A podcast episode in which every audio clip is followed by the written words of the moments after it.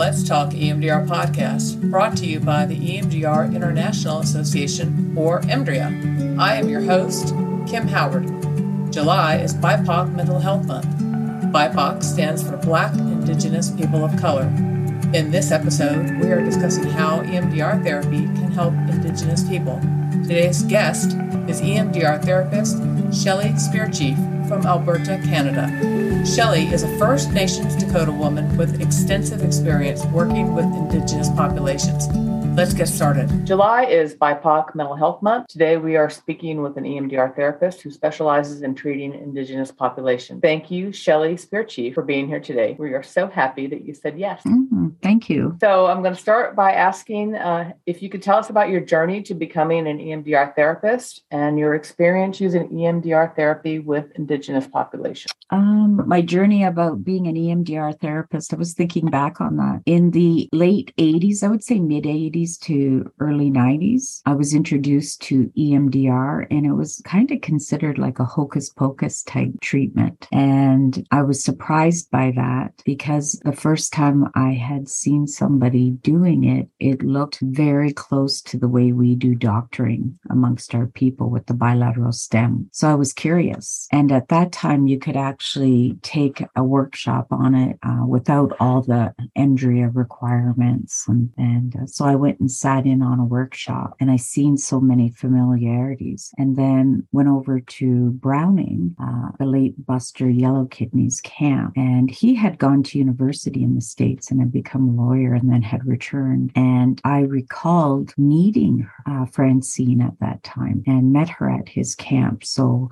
whether they were colleagues, I will never know. But that was my journey. But I did not know who she was or that she was the EMDR lady or none of that stuff, um, nor did she know who we were. Um, we were there for ceremony and doctoring. So from there, I kind of forgot about EMDR for a while because I did it my way. we did the doctoring and I just forgot about it. And in later years, it was a friend who told me that uh, she had experienced a very traumatic event, a rape that had triggered earlier memories for her. And she went to a good friend who has passed away since and had EMDR with her. And I said, EMDR? And I said, that sounds familiar. And then she told me eye movement desensitization reprocessing. And I said, Oh, wow, I remember that. I said, I, I took a workshop on that many, many moons ago. So I was curious. So I knew this lady and I thought, geez, you never told me that you did EMDR. So we got talking. And at that time, I had an individual struggling with residential school trauma and was relapsing. So I asked her if I brought this individual, could I sit in with you and observe what you're going to do to help this individual? And there was some challenges. There was some big challenges because of the cultural differences and the language barriers.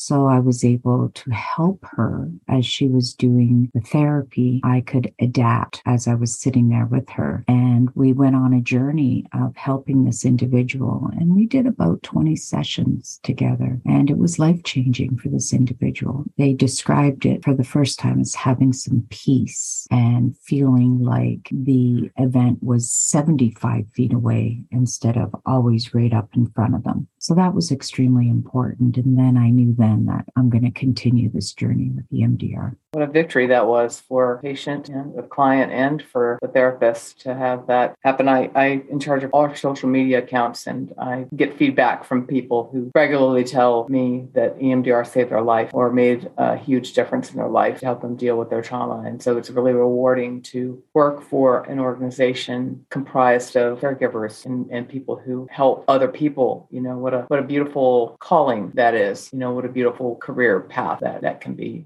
for someone like you. And I, am so glad that there are people like you out there who do this work every mm. So thank you. Thank you. We don't get much acknowledgement, so it's nice to hear. Well, that. I think I think it's amazing, and from a society standpoint, it's still kind of taboo to talk about, right? Mm-hmm. But more and more people are coming out and, and saying, "Hey, I'm struggling. You know, I have these issues," and and so this helps somebody else recognize that they might have an issue and help them seek help to to live the life they want to live. Then, hey, my testimony will help. So be it. It's a good thing. I don't think it's it's a bad thing to talk about. One of the biggest challenges actually for our people is that taboo, mental health taboo. And there's a group of people that, a younger group that would say, okay, I'll go to a counselor and I'll talk to a counselor, but they don't feel validated often because of the um, barriers in cultural understanding. Then there's an older group of people who suffer in silence due to residential school history. Some have been harmed that they don't want to go the traditional way and sit with elders and get doctored because when those elders were younger, they might have done some crazy things. So they hold on to those memories, not realizing that they might have healed and moved on. So then they don't get help. And, and that group often gets lost and they're really suffering in silence because of what happened to them. And when they can come in and, and do this type of treatment, it's just life changing for them. The stressors that come off their body and even changes illness because all the somatic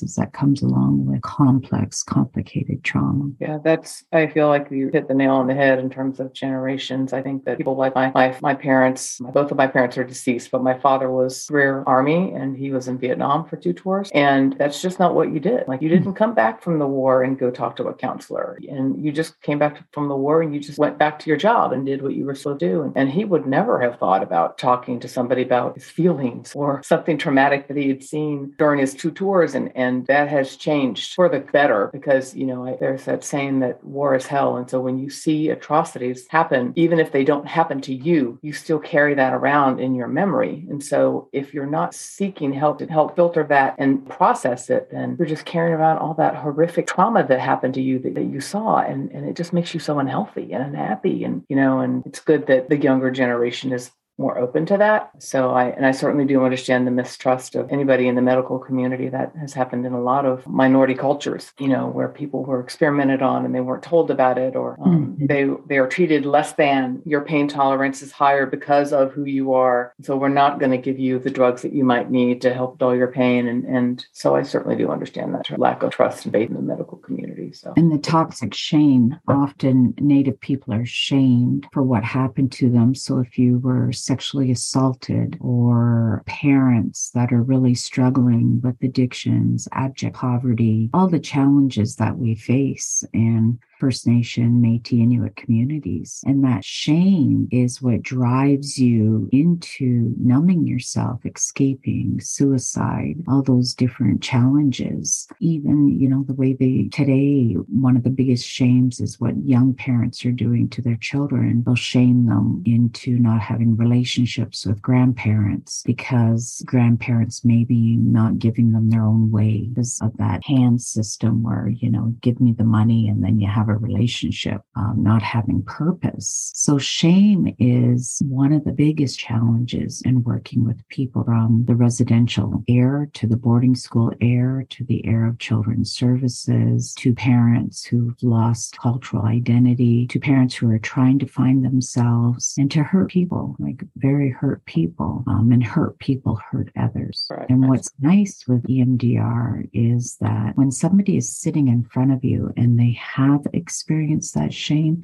they actually don't have to tell you the story. It's in their eyes, it's in their knowingness. So they just have to think about it and the emotions show up and you can process that with them. And right. it's life changing for them you know it, it, it, really is and then eventually i think most of my clients get so comfortable once they realize there is nothing to be sh- ashamed about they do start sharing That's sometimes good. much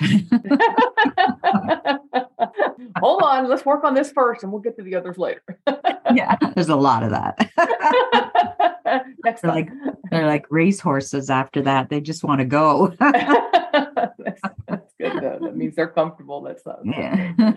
what is your favorite part of working with this group? That was a tricky question because I thought about it. Well, I'm First Nations, right? And and I'm comfortable working within my own population. I'm part of that history. I'm a survivor and I've overcame so that they know when they come to me, they know I already have that awareness and a huge part of the understanding. And I've also had to overcome the challenges so they don't feel like they have to come in and educate me. And I think that's one of the nicest parts for the client, but also for myself. I've been in that position, uh, even with good friends where they're not part of the culture and I have to educate all the time. And that can be exhausting. And then um, the fragility that shows up, you know, the white fragility that can show up. And then sometimes it almost becomes like it's your burden basket when they feel that way and it shouldn't be that way. That's what clients don't have to do when they come to me is feel like it's their burden basket anymore. They can actually share and know that I understand and it doesn't matter what they say. And I think the humor we can have, we, we, it's not all tears and pain, you know,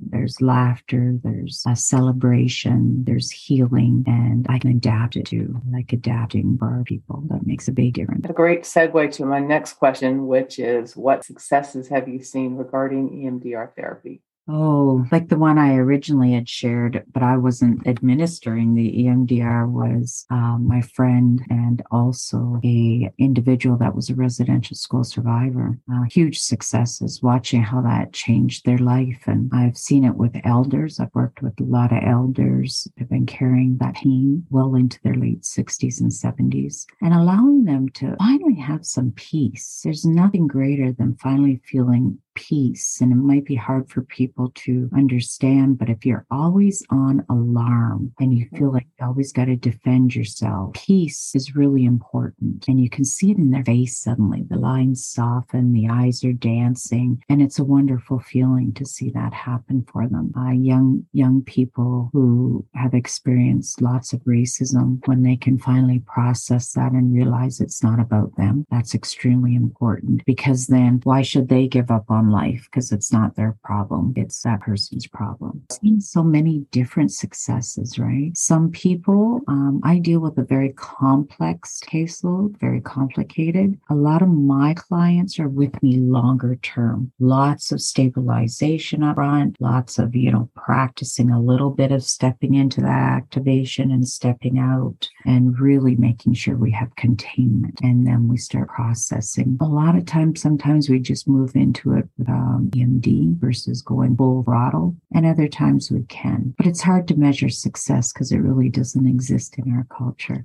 So we say, is it good? Yes, Sukapi is very good. Are there any myths you would like to bust about EMDR therapy with generational trauma? yeah, actually, that's a good one. I had that asked. I was helping to coach at a training just last week, and there was somebody who asked a question and said that they were told that EMDR, uh, Indigenous people aren't suitable for EMDR. And I thought that was interesting. So that's a huge myth because as I had started out, everything we do as Indigenous people has a bilateral stim in ceremony. So whether it's drumming, whether it's your heartbeat, whether it's walking, whether it's dancing, whether, you know, we're doctoring with our eagle wings, everything we've always done from the beginning of time has been about being in the present, letting it go and walking on, um, not holding on to past and letting it out of our, our system. So that's one big major myth that I'd like to bust because no EMDR is extremely supportive to our people. But it is also important to have clinicians that have taken the training and the understanding understanding of how to adapt EMDR for Native Americans Indigenous, First Nation, Métis, Inuit people, knowing their cultural frame of reference and how they do things and not painting everyone with the same paintbrush because everybody is unique in our cultures straight across Turtle Island, which is North America. So that's really important. Another one is dissociation. They say that we're too dissociative to work with. We've harnessed dissociation from the war camp days. That was a very challenging time prior to colonization colonization and when uh, exposure, you know, to the Europeans coming into Turtle Island. That was a very uh, difficult, challenging time. But we always had ceremony, a bilateral stim again. We always danced. We always prepared. We always had ceremony, doctoring that helped us transform into another part of ourselves so we could do what we needed to do to survive. Then when we were done, we came back into that ceremony. And again, bilateral stim taking place, transformation back into our authentic selves so we could be present and supportive within our camps. So dissociation, we probably harness that one. So are, are we structurally dissociated? Yes, in a very good way. So we're not hard to work with. It's actually right up our, our ways of knowing. If the clinician can understand and have taken some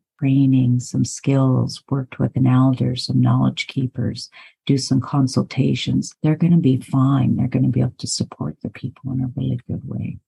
That's good. That's a, an interesting comment or question that that person had in that training. I'm always surprised when I hear things like that, whether it's related to EMDR therapy or not. You know, when I hear people say things like that, I'm like, what? Why? Why would anyone say that? Or why would anyone think that? Or why would anyone spread that information, that disinformation? You know, that, that doesn't make any any sense to me. But um, I'm not in charge of the world, so you know, I can't fix everybody. So it's not my job. But, You'd like to. I know, I know, right? Oh, so many strange comments I've had over the years. Oh I, could write I bet you could write a book about that. Yeah. I actually am. That's great. I love it.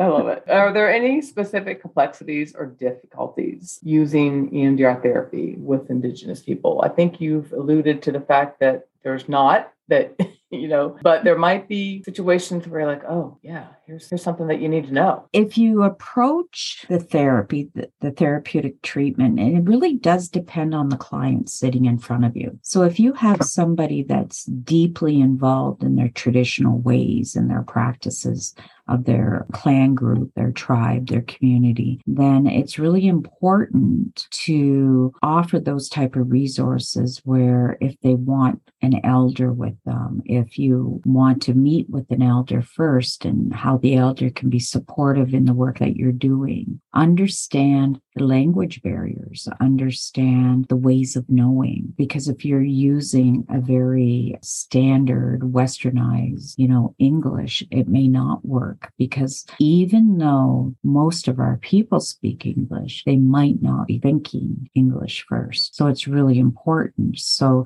sometimes then you get somebody that has to kind of process what are you saying and what does that mean? So sometimes if you're use, using a higher educational language, they're not going to understand what you're saying. You have to be grassroots and it's really important. And that's hard for a lot of therapists, especially when they're educated with doctors or it's everything. Yeah. They seem to get the grassroots language and you have to come down to the roots. And even if you say somatic, you know, they're going to look at you and go, somatic, you know, that's where you want to explain what I felt sense in the body. What are you noticing? And educate on that a little bit. What are they noticing in their body? Extremely important. Really understanding that there are so many native tribes across Turtle Island and we're not all the same. We have a lot of similarities. We're not the same. And it's important to honor that. Then you get the acculturated ones that have lived more in dominant culture and have been educated in dominant culture and know their roots. So they might be able to do the eight standard protocol and go with that, right? And not have a problem. But then all of a sudden you get to the historical generational trauma, those ancestral knowledge, that DNA that, you know, beats within the heartbeat within you does not know dominant culture. So it's really important that you're also recognizing those old ways of knowing. And when you're accessing those parts of self, they're going to be in the old ways ways of knowing. And that's really important. So people can get spooked by that when that happens and they don't understand what's going on. And that goes back to the prior question that we've harnessed dissociation in many ways. So there's parts of self that are still warriors. There's parts of self that might be the old doctors, the, you know, the healers of the community, the educators. So it's really important to know that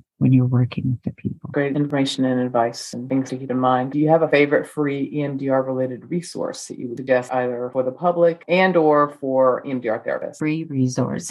Not yet myself. I am publishing a book called Eagle Wings Flapping and it's coming out August, September, but it won't be a free resource, but it, it will be out there. But I, I'm respectful of all the trainers and their material. And the one I really like using, I adapt everything. I really do because of our population, but is the Loving Eyes by Jim Knipe. I really like that because with our people, and the generational trauma and the hurts and the historical issues, sometimes being able to go within and go back there and see that child part of self and send that child through your eyes the wisdom, the knowledge, that you have today, those loving eyes that they needed when they were little, is powerful. And I've just seen so much healing in doing that. Um, I probably do that with all my clients at one point or another, that we go back there. And, and even when we're dealing with grief, to be able to go back there and, and look into your child's eyes, you know, see those child's eyes and send them those loving eyes um, with suicide, with opiates, everything. I still have that unconditional love for them and they will always be a part of you is extremely healing. And that's one I really like. And, and then I also like, you know, Laurel Parnell's work where she's doing the generational trauma and the tapping in. And that's powerful when she does it in group work. And, and Sandra Paulsen does the pre-verbal trauma when there are no words. I just have so much respect for all of them, to be honest. Those are great suggestions and, and resources. And, and I, I like hearing how EMDR therapists, whether it's they've written for the magazine or they're on the podcast, podcast or they've written for the blog, I like to hear how they run their practice in a, in a way that gives you a sense of how they approach things, whether it's through music or dance or expressive arts or, you know, other resources and, and other ways to approach merging, you know,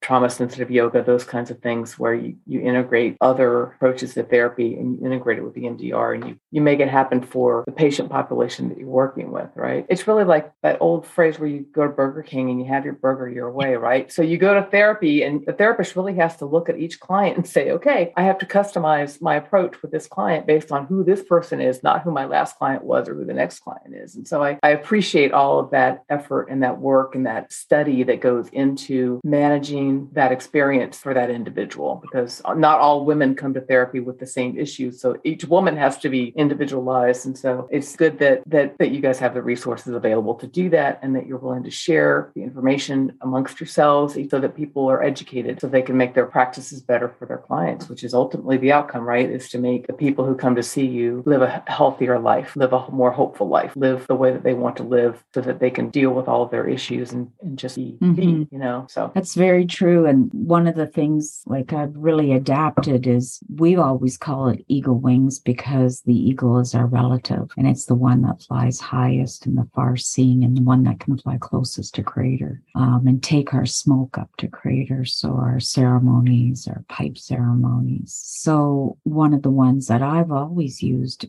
but even back in the late 80s, early 90s, when I first was exposed to EMDR, is I, I seen it like an eagle because we use eagle wings like a wing. Um, so one of the things I've done is I've done an adapted protocol using the eagle wings, and uh, hopefully that that's will be shared soon. I think EMDR Canada or EMDRIA has has it on the website where where people can take that workshop if they chose to. Also, drumming is important. So just the other day, you know, I had somebody come in for an intense intensive, a young girl um, with what happened to her, and we did drumming, drumming it through, and that speaks to the heart, right? So when you're doing that bilateral stim with drumming, it's even more powerful than you know follow your fingers, which can be actually offensive. You got to be very careful in the uh, Native community because I like to close my hand, my fingers to my thumb, and it almost looks like the eagle then. Because when you're waving your hand in front of first responders, police officers, Native people, uh, people of color, when they've had bad experiences with people in authority and you're waving your hand in front of them, you're actually creating more of an alarm system because they think they're on threat. So I've always been aware of that that and changed it. I've always changed it. And that's why drumming has been powerful. Doing the eagle wings has been powerful. You know, uh, using a different object to, you know, if you're going to do a bilateral, use a light bar, but don't use uh, red and blue.